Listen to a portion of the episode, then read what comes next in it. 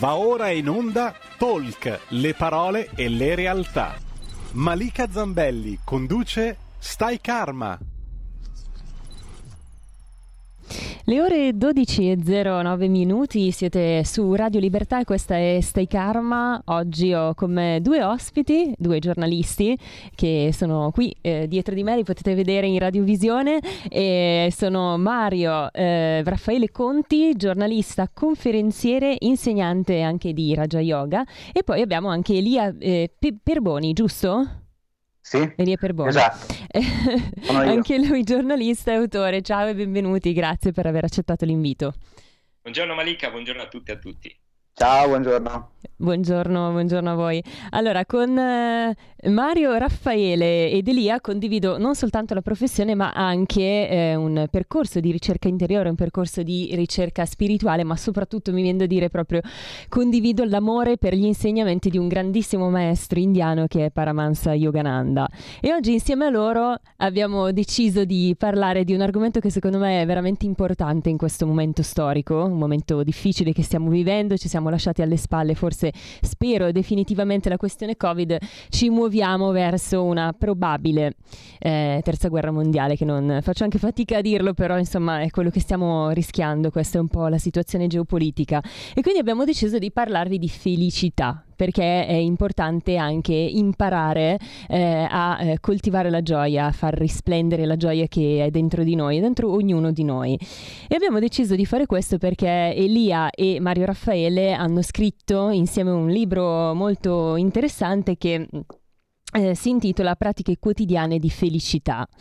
Ecco, quindi andremo poi su questo argomento, ma prima vorrei introdurvi facendomi una domanda che io avevo già fatto a Mario Raffaele durante un'altra intervista che avevamo fatto insieme, e vorrei partire proprio da te, Elia, perché appunto parlavamo di Yogananda. Voi avete scritto insieme anche un altro libro che è Yogananda mi ha cambiato la vita. Anche a me ha cambiato la vita questo grande maestro. Vorrei capire da dove è nata questa idea di scrivere questo libro e tu, partendo da te appunto Elia, come ti sei avvicinato al maestro?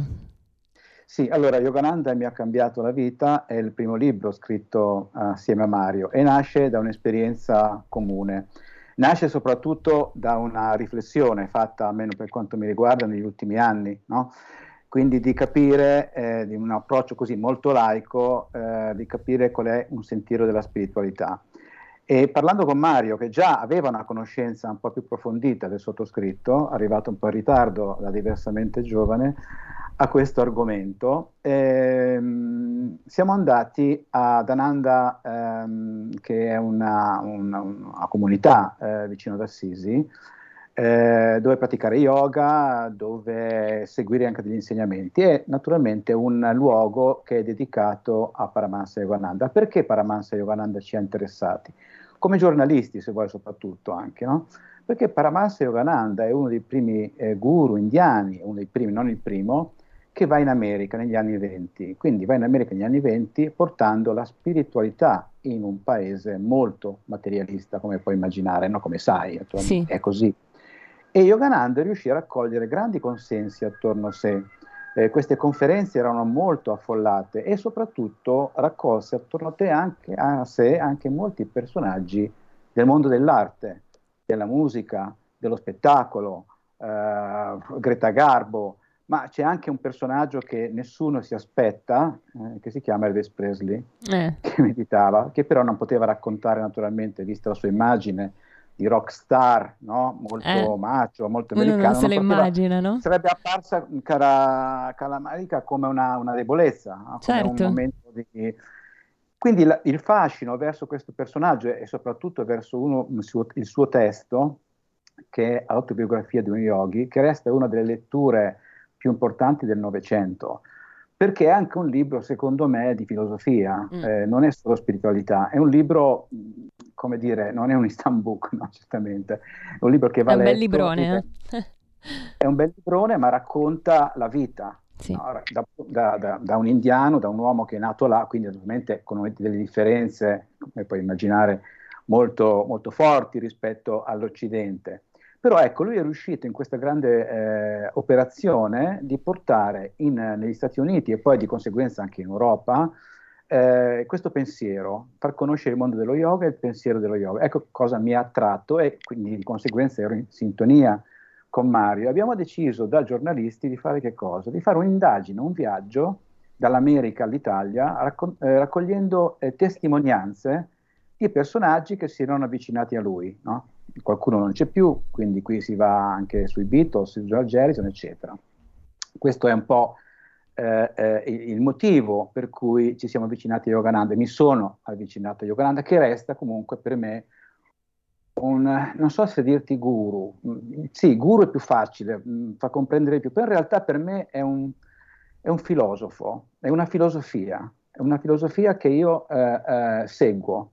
E anche attraverso poi gli esercizi, 39 esercizi di pratica quotidiana, attraverso la meditazione, che è un appuntamento per me quotidiano, ma questo è tutto un altro tema che magari riguarda di più il secondo libro. Esatto.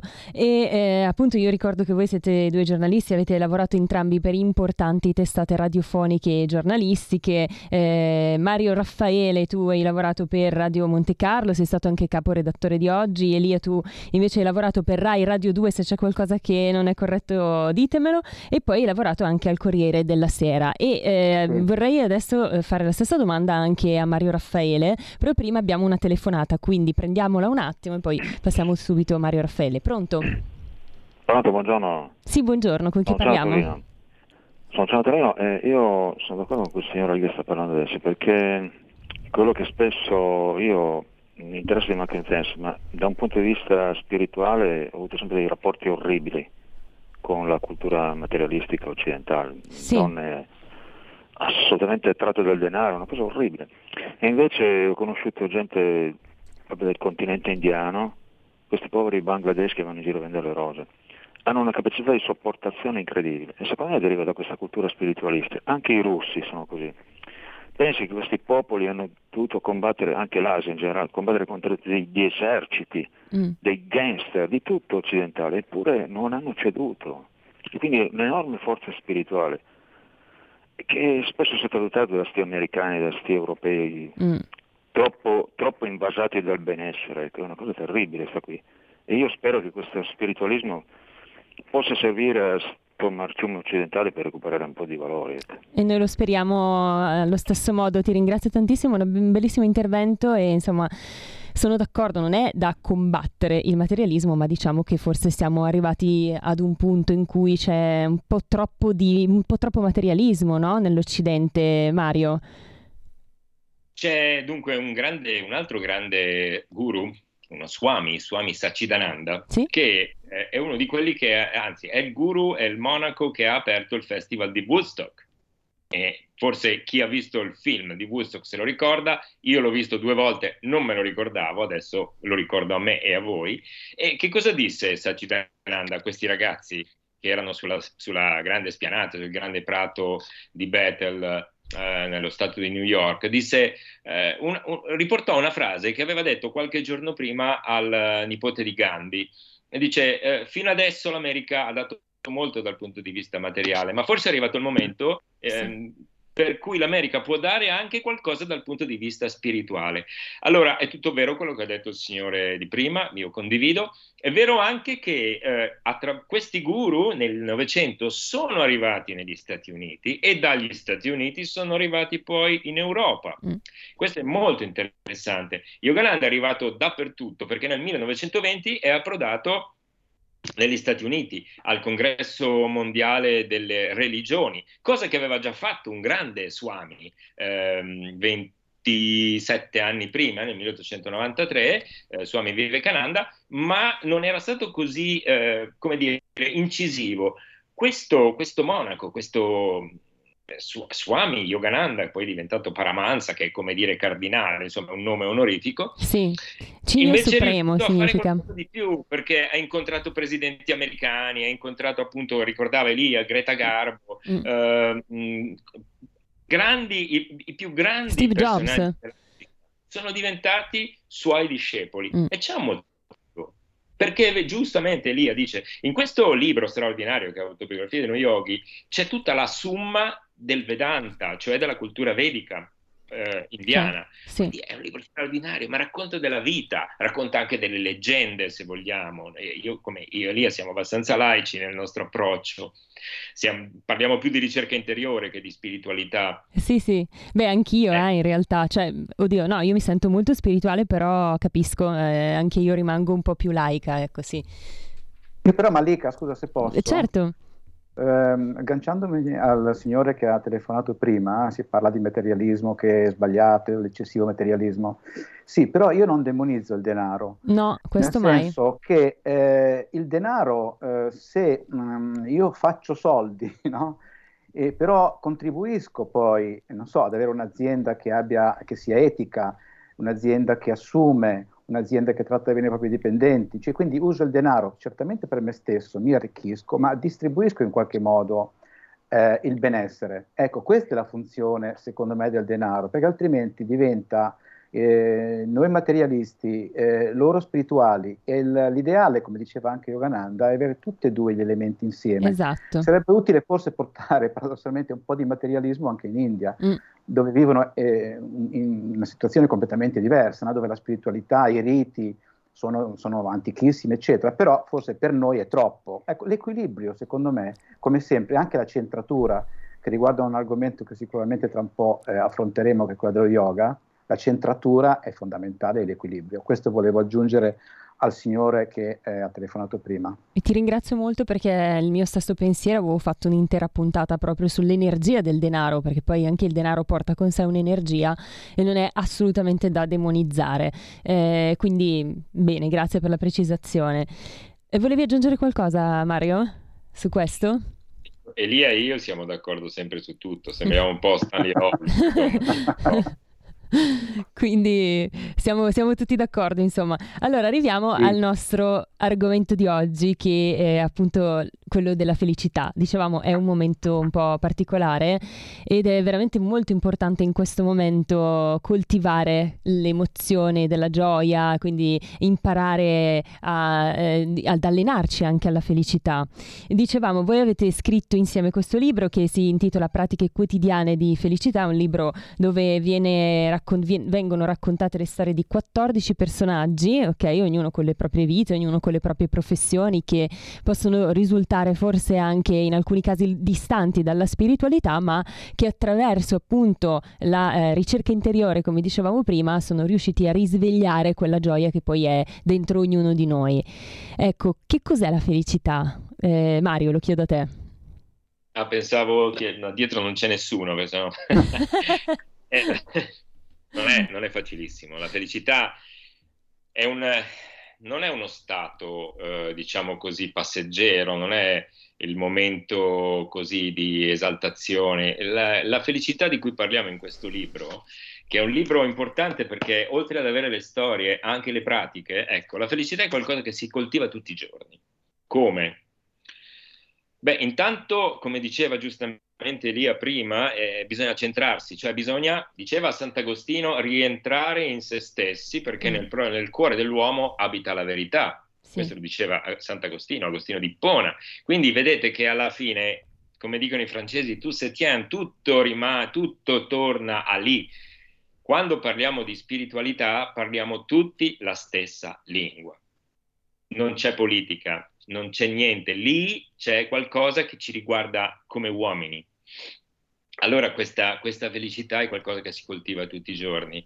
Elia parlava che tutti i giorni lui si siede in meditazione, pratica gli 39 esercizi di ricarica, è una pratica che condivido, il pranayama, cioè che cosa? Io mi metto in contatto con la parte più profonda di me, e che qual è? È il respiro. È incredibile, ma è così. C'è una connessione tra il respiro e il pensiero. L'hanno studiato gli scienziati, non vi sto parlando di cose. Sì, infatti. C'è una connessione, il pensiero, in sanscrito il pensiero è Manas, no? La mente è Manas, Manas si chiama così, mente, Manas, vedete che c'è sempre un'assonanza perché il sanscrito è una lingua indoeuropea. Manas è qualcosa di estremamente fisico e il nostro pensiero diventa azione, quindi si rende fisico e diventa reazione, quindi è sempre qualcosa di fisico. Allora il pensiero, grazie alla respirazione, può in qualche modo tornare dentro, può restare e centrarci in quello che è la parte più profonda di noi, quello che la mente sottile la chiamano i buddisti, il cuore. Lì si sedimenta, diventa qualcosa di più sottile, di più, quindi non è più una reazione così emotiva. Ecco, la felicità è qualcosa di molto più profondo che bisogna coltivare ogni giorno, come sedendosi a respirare. È molto semplice. Sì, sembra così difficile, ma Elia, infatti tu quali pratiche fai? Gli ascoltatori, sì?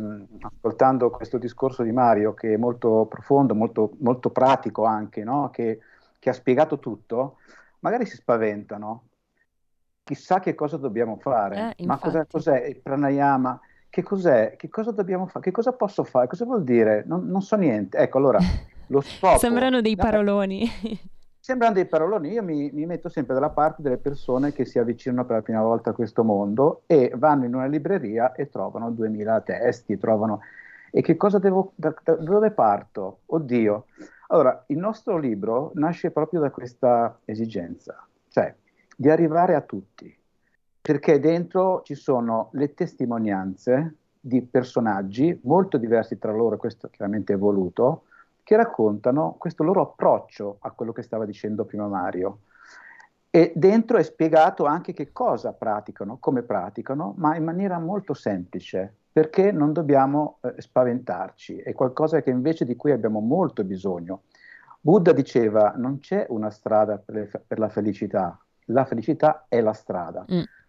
Quindi la pratica quotidiana di felicità è questo, cioè riuscire tutti i giorni, quello che poi Mario spiegherà meglio cosa vuol dire abhyasa, cioè la quotidianità, no? La costanza, cioè tutti i giorni avere un proprio spazio, e quindi la meditazione, il respiro, chiudere gli occhi, dentro è spiegato anche nel libro come, ma perché questo ci aiuta anche ad allontanare i pensieri, che è impossibile allontanare, perché i pensieri comunque ci vengono addosso, incontro, anche se non li vogliamo.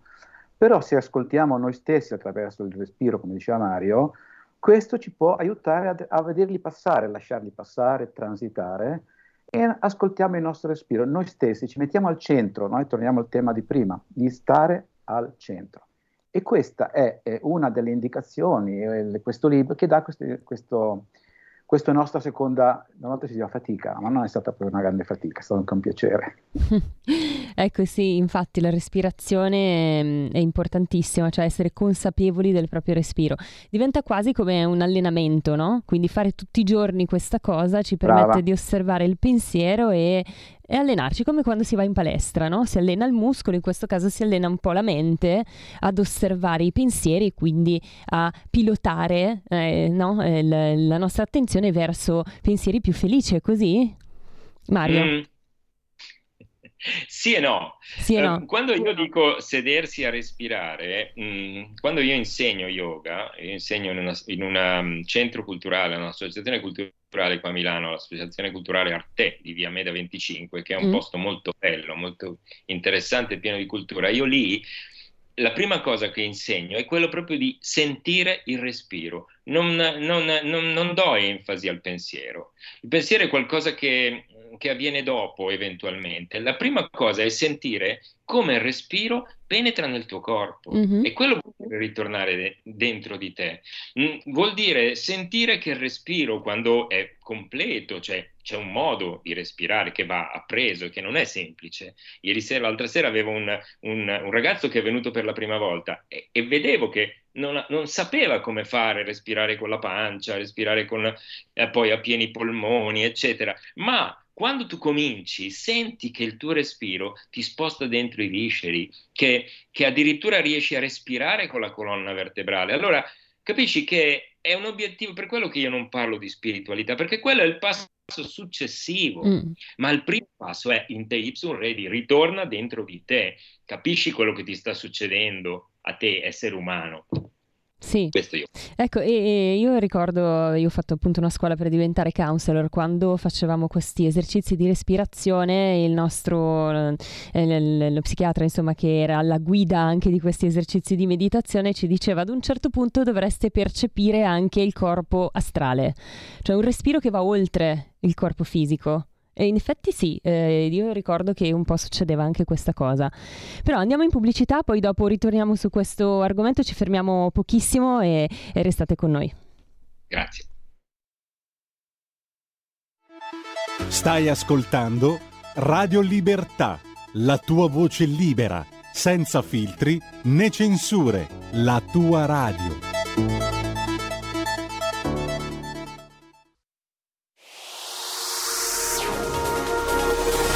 Exclusive Dance Chart, Exclusive Dance Chart. Ciao belli, sono Max Martinelli. Con la DJ Isabi vi aspetto per farvi fare tanti saltelli con la Exclusive Dance Chart, la classifica dance nazionale.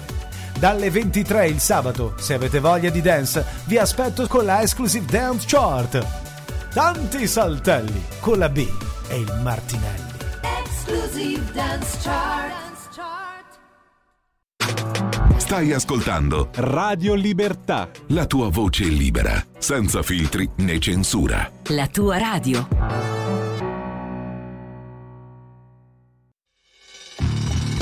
L'8 marzo ascolta Radio Libertà. Sentirai donne che parlano dell'attualità e della realtà che ci circonda. Dalle 7.30 alle 21 a Radio Libertà solo voci femminili, e non per omaggio ipocrita a una data convenzionale, ma per sottolineare che senza le nostre conduttrici il nostro palinsesto sarebbe dimezzato. Buon ascolto!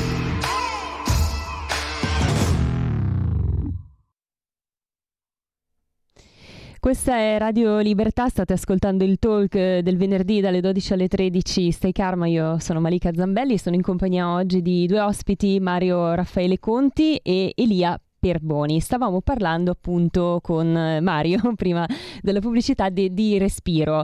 E cosa ne pensi di quello che ho detto, del fatto che ad un certo punto si può percepire addirittura il respiro nel corpo astrale?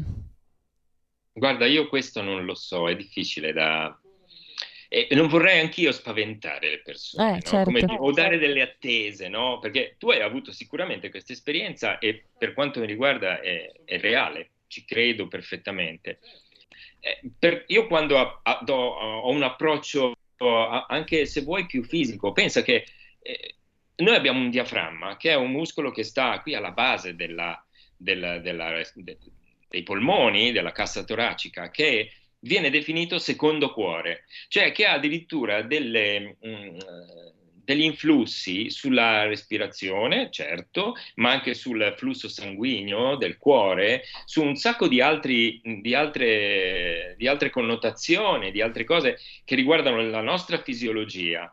Questo muscolo si muove 50.000 volte al giorno. Allora, è tutto vero, io credo a quello che dici, credo alla tua esperienza, perché è tua e la tua, e io avrò la mia e Elia la sua, e ciascuno dei nostri ascoltatori avrà la propria. Mm-hmm. Mi piace cominciare da questo approccio molto, come dire, concreto, no? Perché è da qui, è dal contatto con questo muscolo che si chiama diaframma, che è un muscolo straordinario, perché ci permette di... fare una respirazione diversa da quella che noi facciamo, per esempio, magari quando corriamo, eccetera, che è una respirazione aerobica, quindi alta, no? In questo modo il nostro respiro scende più in basso, e scende il respiro e scende anche l'intenzione, scende il pensiero, scende quello che poi nasce al di là della respirazione, che nasce dopo il momento della respirazione, la calma che nasce. Yogananda dice una cosa fondamentale. Dice che il primo passo è il rilassamento, un rilassamento che non è soltanto così superficiale, è un rilassamento profondo di tutto il corpo, di tutti i muscoli. Senza un rilassamento profondo non esiste nient'altro. C'è chi è fortunato che si rilassa così e qualcun altro, uno a caso, che ci mette più tempo, che diventa una prima sfida, però Capisci? A me piace fare questo, per quello che Elia giustamente diceva, che in questo libro ci sono anche delle esperienze molto, apparentemente possono sembrare magari banali a qualcuno, no? Però ciascuna di queste esperienze è un mattoncino che va a sommarsi all'altro, e tra l'altro qui trovate un po' la summa di tutta la filosofia orientale, perché quando parliamo per esempio di un signore che si chiama Paolo Tofani, ora Malika tu sei giovane ma conosci molto bene la musica e ti ricordi che è il chitarrista degli Area, grandissimo sinceramente gruppo. Non lo sapevo però adesso lo so. Esatto. Okay. Lui è diventato un monaco Hare Krishna. Allora qui trova per esempio Prabhupada, che è il guru, che anche lui è andato in America dall'India sempre negli anni 60 e che ha fondato gli Hare Krishna. Ci spiega come recitare i mantra, ci spiegano quali sono i mantra più importanti. Cioè anche qui è un piccolo bigino di cultura orientale, però come dire, una guida tra amici, però una guida importantissima secondo me in questo momento. Elia, poi ti do subito la parola, però siccome abbiamo una telefonata in attesa da un po' e dovrebbe essere Ornella, che è una mia affezionata ascoltatrice, le do un attimo la parola e poi torniamo da te. Pronto? Eccomi, sono ciao, io. Ornella. Ciao. Saluto anche i tuoi ospiti, che belli che sono questi argomenti. Grazie. Scusa, però io volevo dire, cioè forse non so, magari esulo, però vorrei dire io dico che abbiamo bisogno proprio di tanta spiritualità, guarda, in questo mondo come adesso.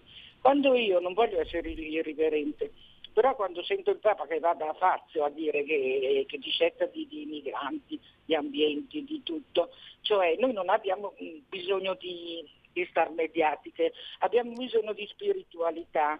Poi io ho notato tanta gente che va magari a visitare le chiese, anche quelle le più belle, non so, le cattedrali, anche se non hanno fede, anche se hanno diverse fedi, e vanno a visitare le chiese. Io penso che sono mossi, come me forse, da un desiderio ma senza nome, un'ansia, diventa a volte ragione di vita questa cosa, l'incontro con Dio. Sì. Ciao e grazie.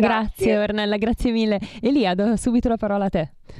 È interessante quello che dice questa signora, perché i luoghi di culto comunque hanno dentro un'energia, no? Ci sono delle energie, assolutamente, quindi certo che ne abbiamo bisogno. Se posso aprire una parentesi, poi torniamo al libro, di un'esperienza personale. Io faccio dei corsi per l'università della terza età, no?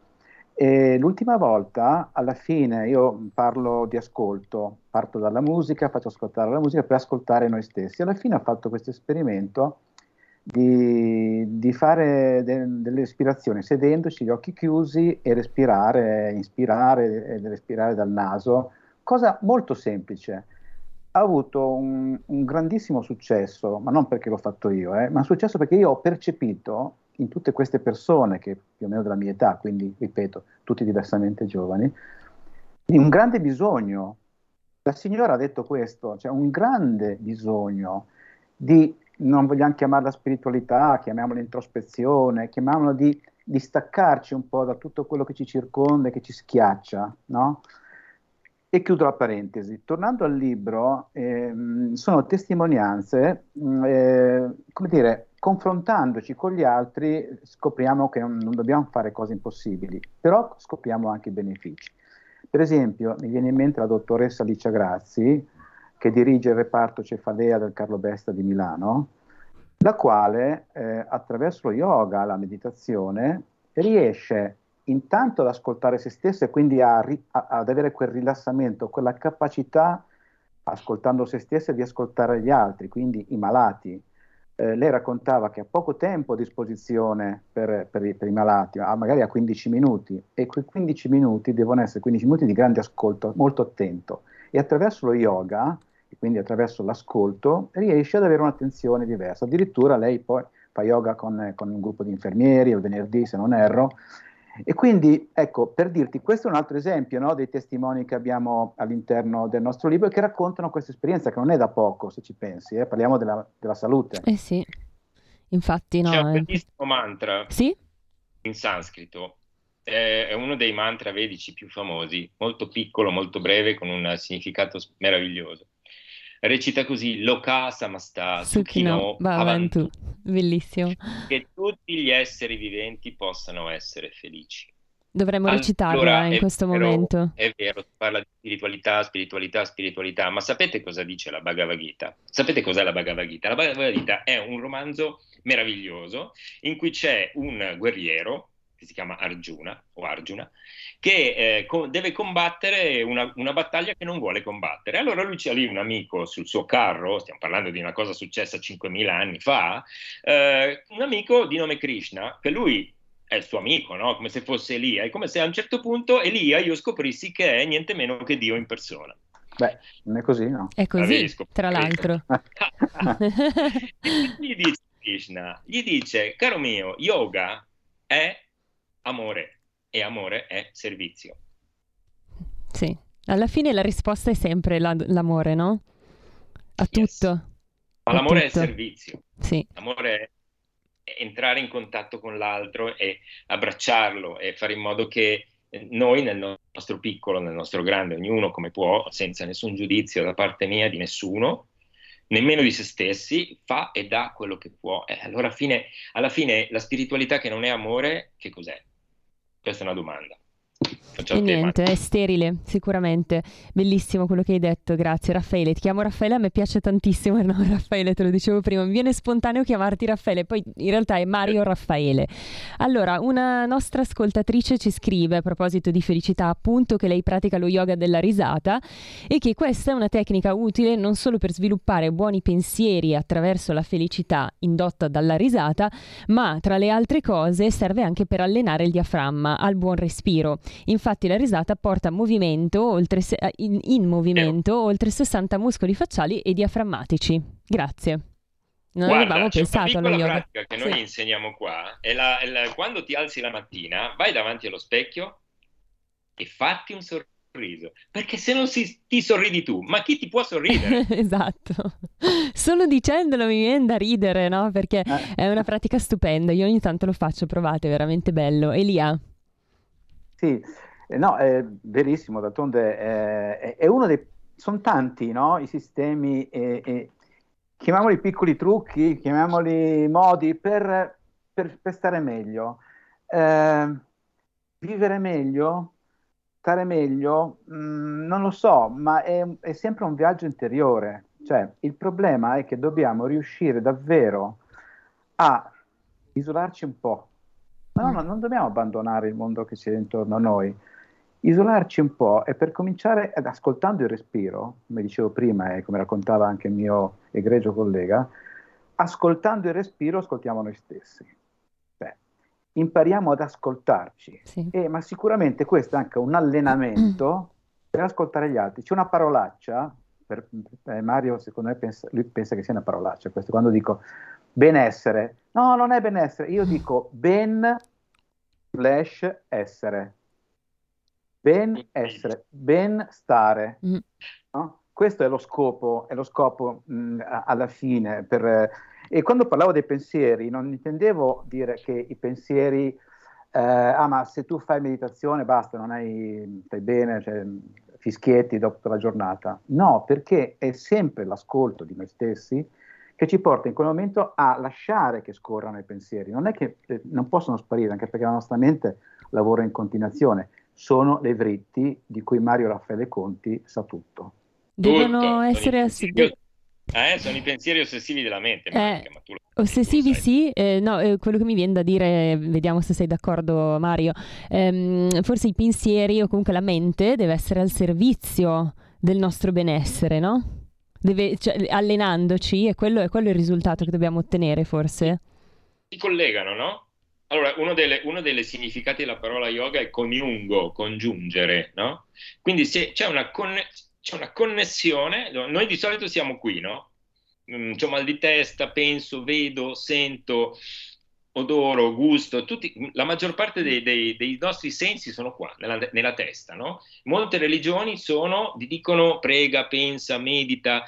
Lo yoga ti dice unisci la mente, gli occhi, i sensi, tutti i sensi, il respiro, il cuore. E allora sembra una stupidata, perché qui stiamo a parlare ancora di respiro, mi rendo conto, però tutto questo ti porta a un'unità.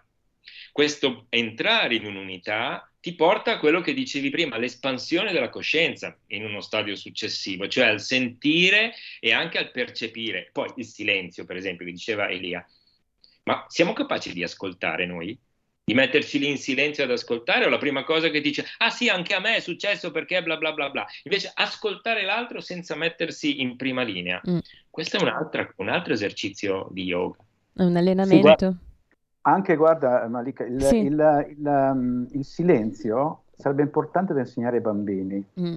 Deve cominciare a insegnare ai bambini, magari molti fanno anche già, c'è lo yoga per i bambini, ma imparare a stare in silenzio, guarda che è una lezione importantissima, perché se un bambino impara a stare in silenzio sarà un uomo già diverso, secondo me.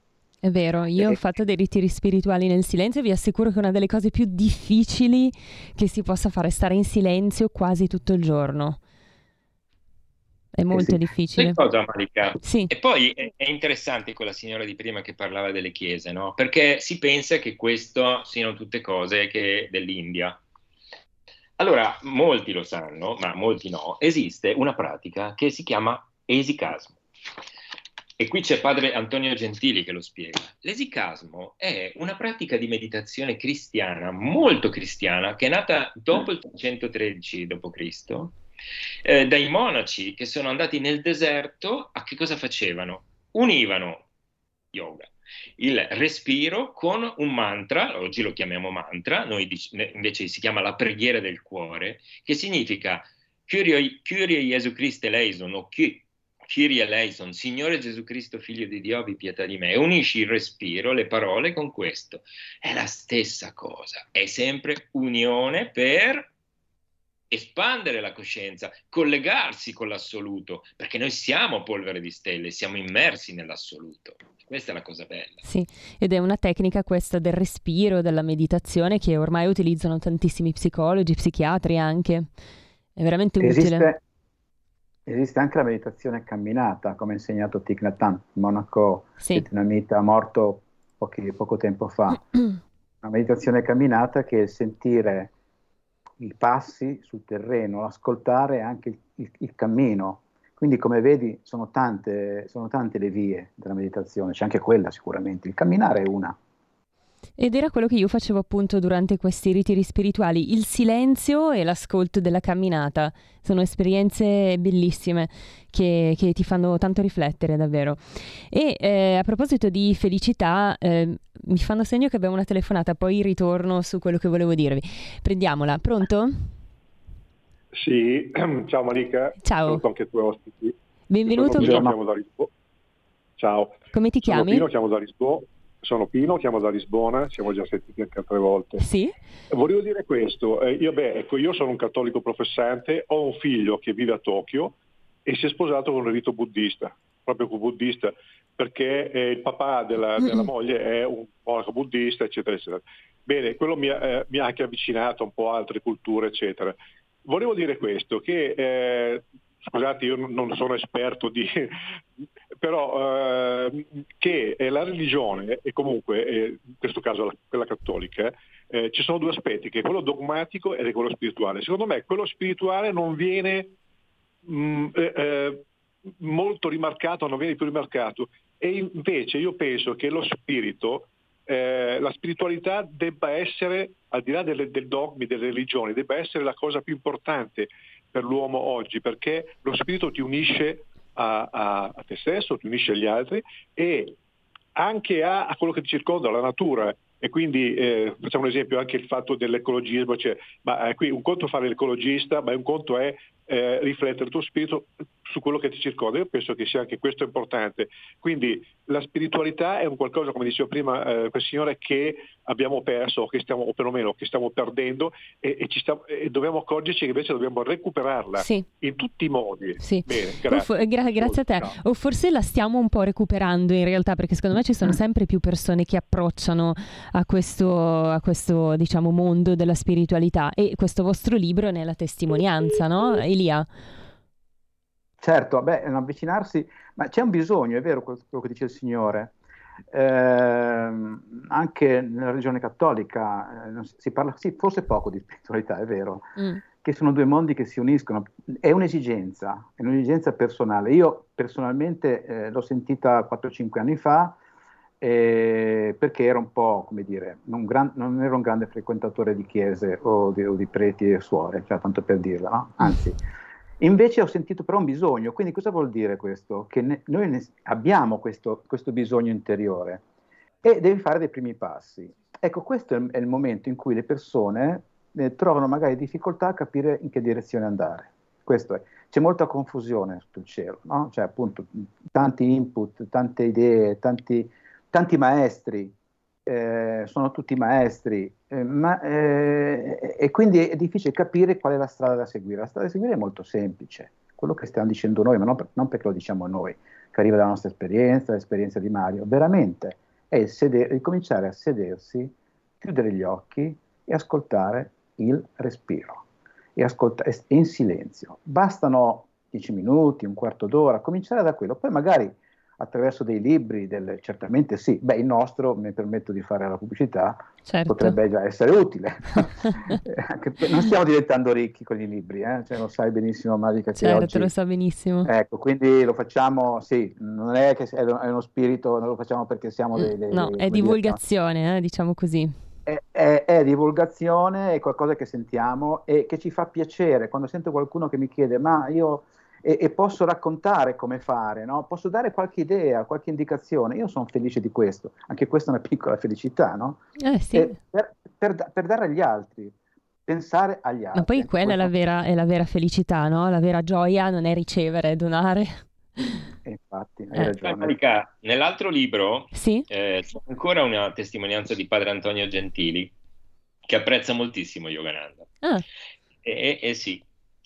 Sì, moltissimo. E addirittura c'è una bellissima, riflessione sul fatto che lo Spirito Santo della tradizione cristiana e l'Om, cioè questo simbolo delle religioni, della religione vedantica, della spiritualità vedantica, che rappresenta l'energia universale, quello che noi chiamiamo Dio, Brahman, Atman, ok, sono la stessa cosa. Quindi alla fine è sempre lì, è vero, tutte le religioni portano alla fine a Dio. Portano lì. Una parola grossa. In qualsiasi modo lo possiamo chiamare, lo possiamo sentire, perché Elia e io non usiamo la parola Dio. Io in questo sono molto vicino ai fratelli ebrei che non dicono mai la parola Dio, lo chiamano il Santo Benedetto, ce lo spiega Moniovadia in questo libro, il Santo Benedetto, usano altre parole, perché la parola Dio è una parola impegnativa, perché poi alla fine si finisce per fare le guerre per Dio, e sì. Per Dio no. Per Dio no, veramente. Questa è la situazione in cui ci troviamo, quindi la preghiera sicuramente può aiutare, la meditazione, la consapevolezza di sé, quella aiuta sempre. E a proposito di padre Antonio Gentili, mi piacerebbe magari fare un'altra puntata anche insieme a padre Antonio, se accetterà, insomma, mi farebbe piacere far raccontare anche a lui il suo amore per il maestro Yogananda. Abbiamo un'ultima telefonata, chiedo al nostro ascoltatore di essere molto breve perché siamo praticamente in chiusura. Pronto? Malika? Sì, ti sentiamo. Ciao. Senti, vi butto lì un bel tema per il fine puntata, il fine trasmissione. Come si fa a far convivere nella stessa persona, nello stesso animo, nella stessa mente, spiritualità e depressione? E quale delle due riesce a influenzare l'altra o a prendere il sopravvento sull'altra? Bel tema per fine puntata. Grazie mille, il tuo nome? Giorgio. Grazie Giorgio. Elia, do a te l'ultima parola, abbiamo 3 minuti. Mi dai una bella responsabilità. Lo so. Io bello. Penso che la spiritualità, l'introspezione, chiamiamolo come vogliamo, possa essere utile anche per il resto, però non me la sento di assumermi questa responsabilità. Io penso che possa servire, no? Il respirare, l'ascoltarsi, e quindi allontanare un po', ciò che ci ossessiona, ciò che ci viene incontro nella mente, che questo ingorgo di pensieri, penso che possa essere utile attraverso il respiro, quello che abbiamo detto finora, ecco, di più però non in questo caso non potrei dire, non so Mario se tu hai... No, sono d'accordo Elia, cioè Malika, è un bellissimo tema quello di Giorgio, lo ringrazio tantissimo perché sarà fonte per quanto mi riguarda di tante riflessioni, però dicono gli psichiatri che la depressione è una malattia, allora sarebbe la stessa cosa dirci, ma se io soffro, che ne so io, di asma allergico, quanto la spiritualità mi può aiutare? Aiuta, però se devi guarire dalla depressione ti devi rivolgere a degli specialisti, esatto. Ma certo, se sei depresso non riesci a meditare, è difficile, no. Perché è un'atmosfera cupa che c'è dentro di te, ma certo aiuta. La mia esperienza, io ho praticato a lungo dei percorsi di psicoanalisi come conoscenza di me, è stata un'esperienza straordinaria e quando ho cominciato a meditare, dopo qualche mese ho smesso di andare alla psicanalista perché lui mi ha detto guarda non abbiamo più niente da dirci. Uguale alla mia esperienza, anche per me è stato così. È così che funziona. Sì, ma infatti sono d'accordo, ci sono delle situazioni in cui non basta. Cioè non basta, o forse non si è più che altro non si è ancora pronti ad approcciare alla spiritualità, quindi c'è bisogno sicuramente di un aiuto, insomma di uno specialista e magari anche affiancando a quello il lavoro spirituale. Ecco sì, sono molto d'accordo su questo.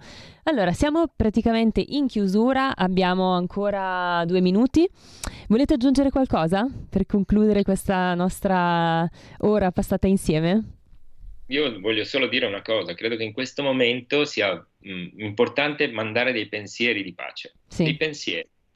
Uno può anche non pregare, ma quando il pensiero, come dicevo prima, è qualcosa di estremamente concreto. Quando uno pensa alla pace, la pace entra dentro di te. E allora la trasformazione del singolo può portare a una trasformazione del tutto, sì. Io ci credo.